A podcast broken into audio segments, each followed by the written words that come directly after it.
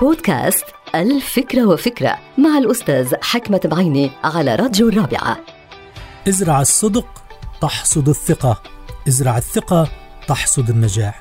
قول جميل جدا ومترابط بالمعاني. المعاني الثلاثة المعنى الأول له علاقة بالصدق صدق الأقوال والأفعال. المعنى الثاني متعلق بأهمية الثقة أي ثقة الناس فيك أنت كإنسان. والمعنى الثالث له علاقة بالنجاح واللي بيرتكز على فعل الصدق وثقة الناس.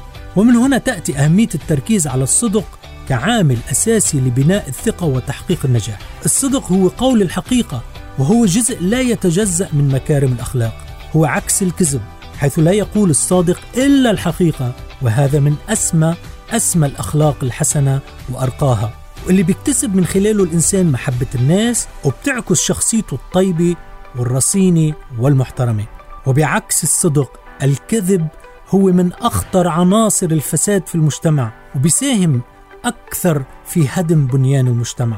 فلا تتردد أمام قول الحقيقة لأن الصدق هو النجاة ويترافق دائما مع الخصال الحميدة مثل الأمانة والاستقامة والوفاء والإخلاص.